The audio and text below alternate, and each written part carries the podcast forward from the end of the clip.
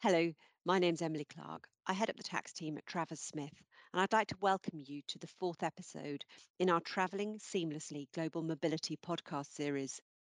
In this series, members of the Travers Smith Global Mobility team will talk to you about the implications of moving your people and operations into and out of different countries, and also discuss situations where members of your team may need to work in more than one country.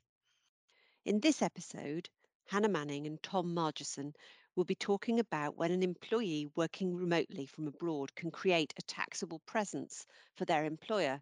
This is such a hot topic. The COVID 19 pandemic has accelerated the trend towards remote working, with increasing numbers of employees requesting the right to work from home for some or all of their working week. An ability to offer that flexible working arrangement is seen as a key commercial differentiator for many employers in today's highly competitive labour market. But for those employers with a global workforce, requests from employees to work remotely from overseas can create particular tax challenges.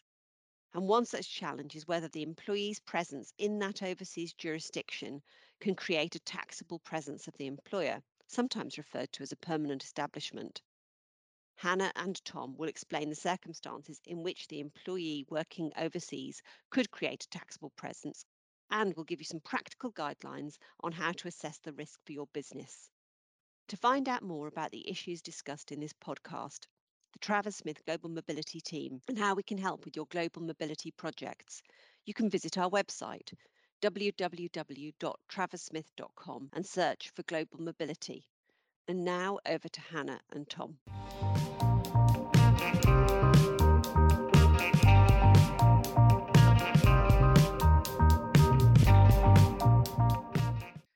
Everyone, and thanks for joining us for the fourth Travelling Seamlessly podcast. I'm Hannah Manning, a tax partner at Travers Smith. And I'm Tom Margesson, one of the associates in the tax team. Today, Hannah and I are planning to discuss when an employee working remotely for a UK business from abroad might create a taxable presence for their employer overseas. Hannah, before we kick off, could you give us a typical example to work from? Okay, so let's say that a UK based pharmaceuticals company is looking to hire a new research and development executive. The company identifies a suitably qualified candidate, but they currently live and work outside the UK.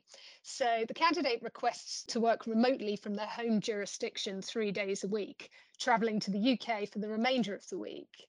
The employer company is tax resident in the UK and it has no other presence or operations in the new employee's home jurisdiction. So, the question for our purposes is whether the activities of the employee working from home could create a taxable presence for the employer company in the employee's home jurisdiction. Tom, before we get into the detailed tax rules in this area, could you outline why an employer might be worried about creating a taxable presence? Yeah, sure. So I think there are likely to be two key concerns for an employer. First is the existence of a taxable presence in the employer's home jurisdiction would likely give rise to a tax filing uh, obligation in that jurisdiction for the employer. For example, they might need to register with local tax authorities, and needing to make that filing is likely to be administratively burdensome for the employer. I think the second reason is that the existence of a taxable presence could mean that a portion of the trading profits of the employer company, essentially the portion attributable to the activities of the employee, could be subject to tax in the employee's home jurisdiction. And depending on whether the employer company is profit making and the applicable local tax rates, this could increase the employer's effective tax rate it would also create a further administrative burden for the employer in having to calculate the profit attributable to the taxable presence and then in paying over the correct amount of tax. I think it's also worth noting, though, that the creation of a taxable presence isn't inherently a bad thing for employers, particularly where the employer is looking to move into the local market in future and start genuine business activity. What can be more problematic, though, is the situation where the employer would not have any particular connection with a jurisdiction, but for having an employee working remotely there, and where the risk of creating a taxable presence overseas is essentially a side effect of other policies, for example, a wish to give employees more flexibility in working outside the office.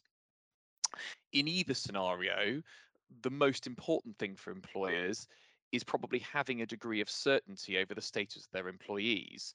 They'll want to know with confidence that either the employee's activities fall below the threshold for a taxable presence or that they pass over that threshold, but appropriate measures have been put in place to structure the arrangements efficiently and comply with any local tax filing and payment obligations.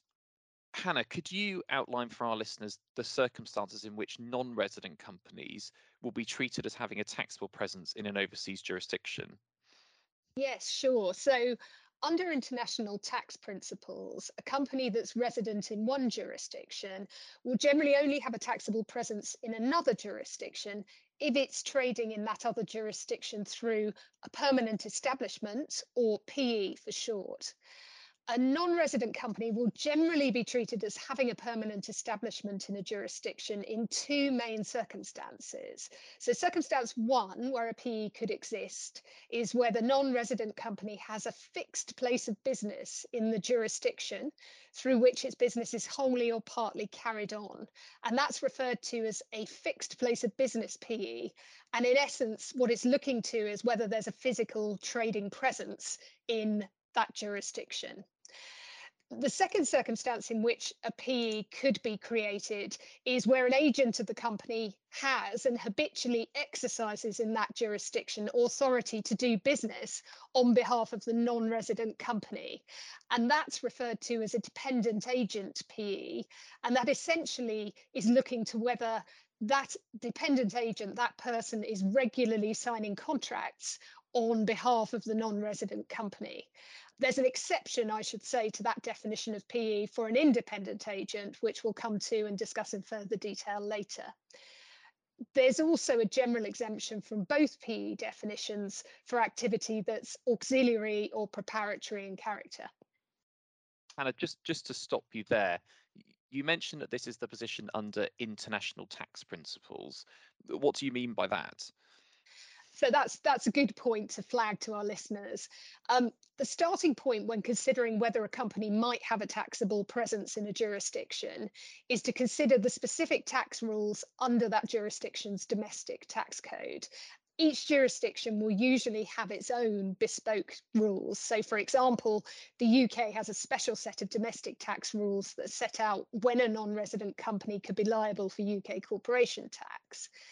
However, in most cases, the domestic rules in a jurisdiction aren't the end of the story because that jurisdiction may have entered into a bilateral double tax treaty with the jurisdiction in which the company is tax resident.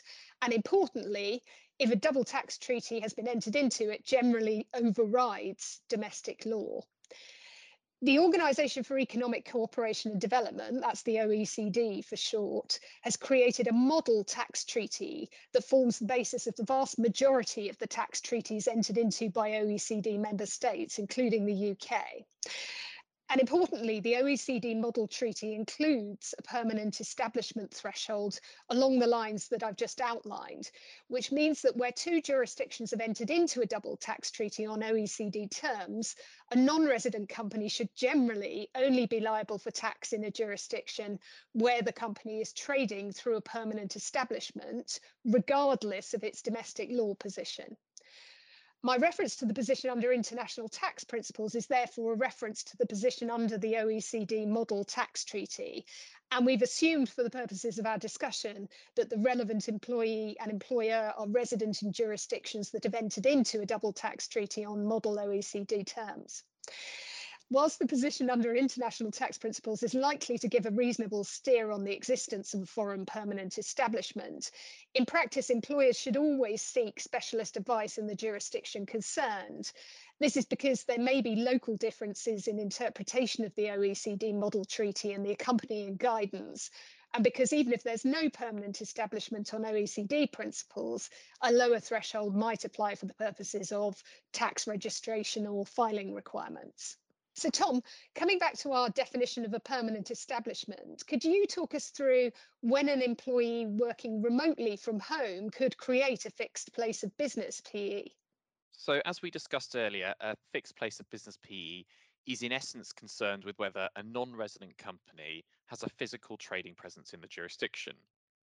In the case of an employee working remotely from home, this usually boils down to whether the employee's home office constitutes a fixed permanent establishment of the employer company. And in order to have a fixed permanent establishment, there are three conditions that need to be met. Firstly, there must be a place of business, and that's normally in the form of a premises or site. Second, the place of business must be fixed. And third, the business of the enterprise must be carried on through this fixed place of business. Okay, thanks. So, shall we take a look at each of those conditions in turn? When might a home office constitute a place of business?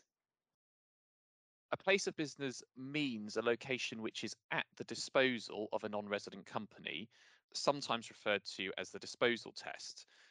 No formal legal right to use a place is required, but there must be more than merely incidental or intermittent presence.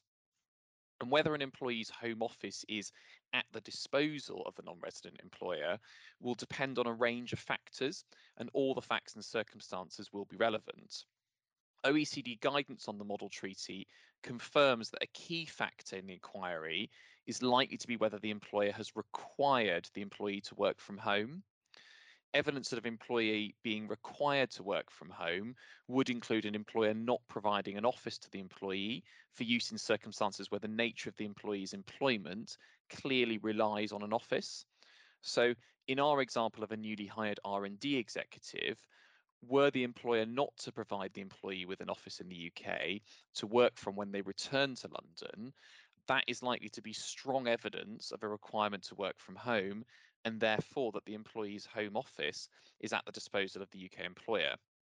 Whilst this requirement test is important when considering whether or not an employee's home office is at the disposal of their employer, other factors will also be relevant to the inquiry, and these factors generally look to whether the employer has the effective power to use the Home Office and the extent of presence of the employer at the employee's home. Examples of these factors might include some of the following.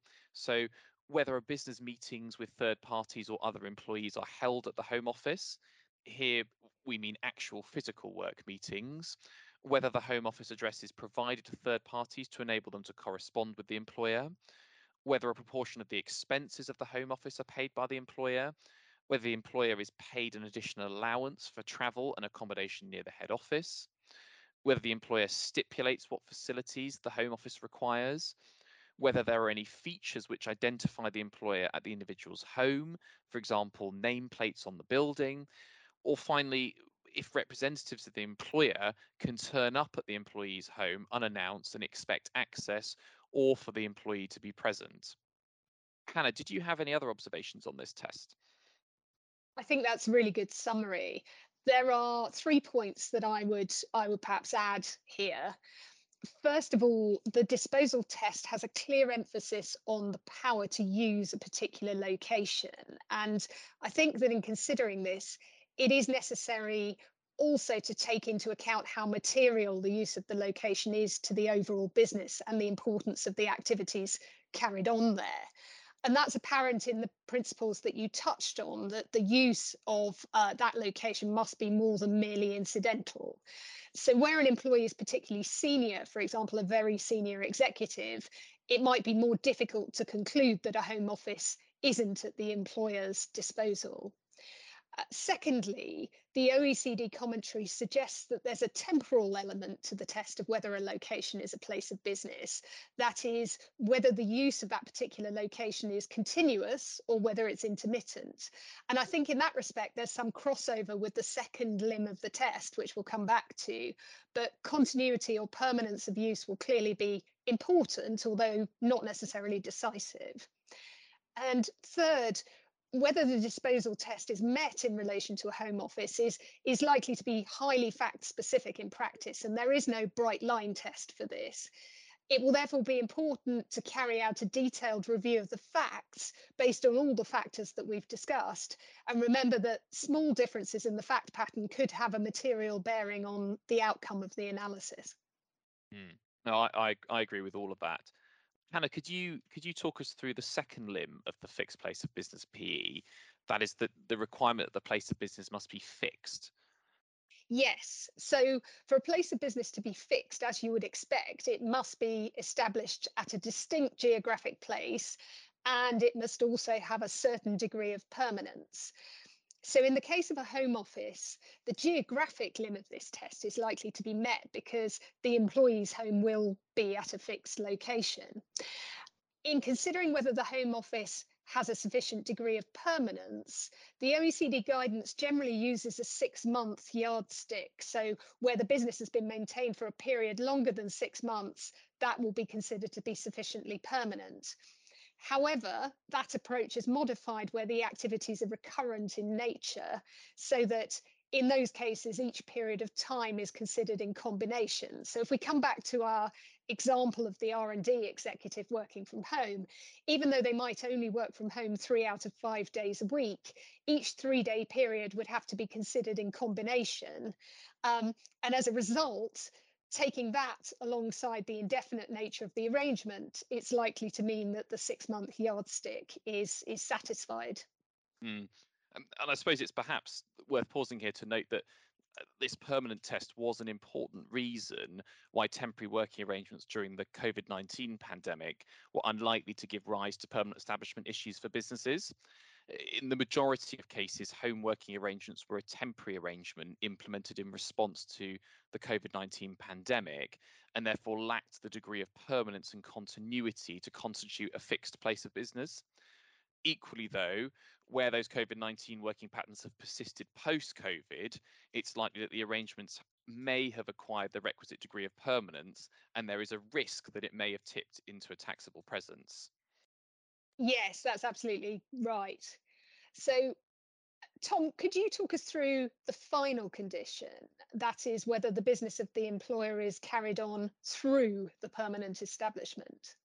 Sure. The the business of the employer will normally be carried on through the place of business by personnel of the non-resident employer working at the fixed premises.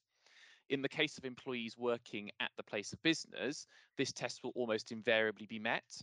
For these purposes, it will it will not matter how the employee is engaged contractually. So self-employed consultants will also meet this test, provided they are carrying on business on behalf of the non-resident employer. So, uh, bringing together the strands we've discussed, there are three conditions for a fixed place of business PE. One, a location at the disposal of the non resident company. Two, that location is fixed. And three, the business of the non resident is carried on through that place of business. In the case of employees working remotely from home, I think in practice, the second and third conditions are very likely to be met. And so the key question will therefore be whether the Home Office is at the disposal of the employer. And the factors set out earlier, in particular whether the employee is required to work from home, will be important in assessing whether the Home Office is at the employee's disposal. Hannah, we, we started by outlining two ways in which a non resident company could have a PE. We've discussed the first being the fixed place of business PE. Can you tell our listeners about the dependent agent PE? Yes. So, as outlined earlier, the dependent agent PE is concerned with situations where a person regularly concludes contracts on behalf of a non resident company. And in order for a person to constitute a dependent agent PE, three conditions have to be met. So, first of all, the person must act on behalf of the non resident company as an agent. And the OECD guidance here expressly states that this condition will be met for employees because they'll necessarily act as agent for the employer in the course of their duties. Second, the agent has to have the authority to conclude contracts in the name of the non resident company. And thirdly, the agent has to habitually exercise their authority to conclude those contracts. Okay, so in the case of employees working remotely from abroad, the first condition will necessarily be met because the agent will be an employee. Should we take a closer look at the second and third conditions? Hannah, can you walk us through the requirement to conclude contracts? Sure. There are really two points to note about this condition. First is that the conclusion of contracts covers situations in which the agent has the authority to actually conclude contracts under the law that governs the relevant contract. But also situations where that agent plays a principal role, leading to the conclusion of contracts that are ultimately concluded without material modification by someone else. And that latter situation is intended to cover situations where a contract is effectively rubber stamped offshore but is materially negotiated by the agent in their home jurisdiction. The second point to note is that the authority to conclude contracts must cover contracts relating to the business proper. And in practice, what that means is that most contracts will be relevant for these purposes, but employment contracts or similar contracts that are relating to internal operations are generally excluded when considering whether there's a dependent agent PE.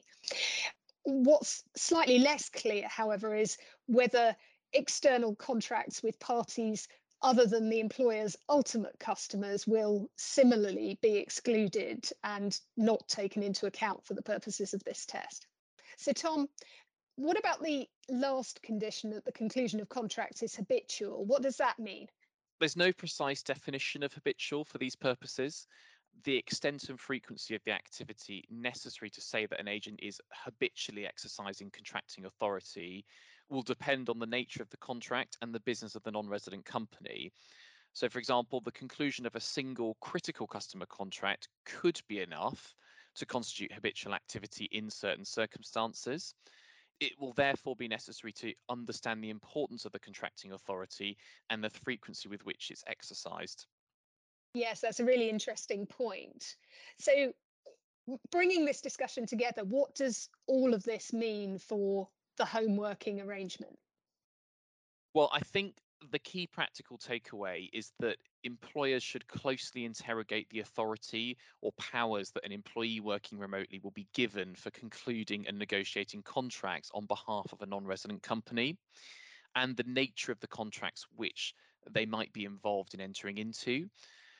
As with the fixed place of business PE, the position is likely to be highly fact specific and where employees are entering into business critical customer contracts, that is likely to result in the creation of a dependent agent PE. However, in many cases, an employee's activity might fall below the threshold for the formal conclusion or execution of contracts, making a close analysis of, of the facts and the individual's role in negotiations particularly important. I think the other point to note is that unlike the fixed place of business PE, in practice, it may be possible to put in place governance arrangements to mitigate the risk that employees working overseas are treated as habitually concluding contracts. For example, by ensuring that contracts entered into by the employer are negotiated and concluded by personnel in the employer's jurisdiction of residence. And in certain circumstances, and subject to the facts, this might be sufficient to reach the conclusion that a particular employee does not create a dependent agent PE.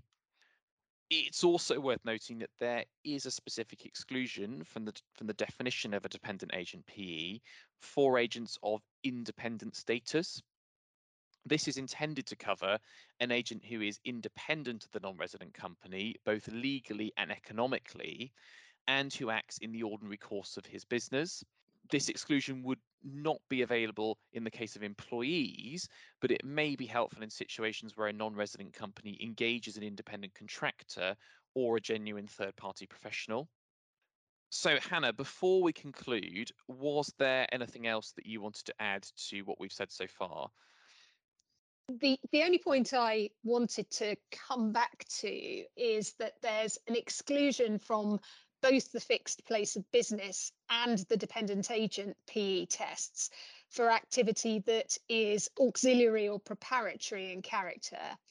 And for that test to be met, the activity must either be carried on in contemplation of the non resident's main business activity or in support of that activity.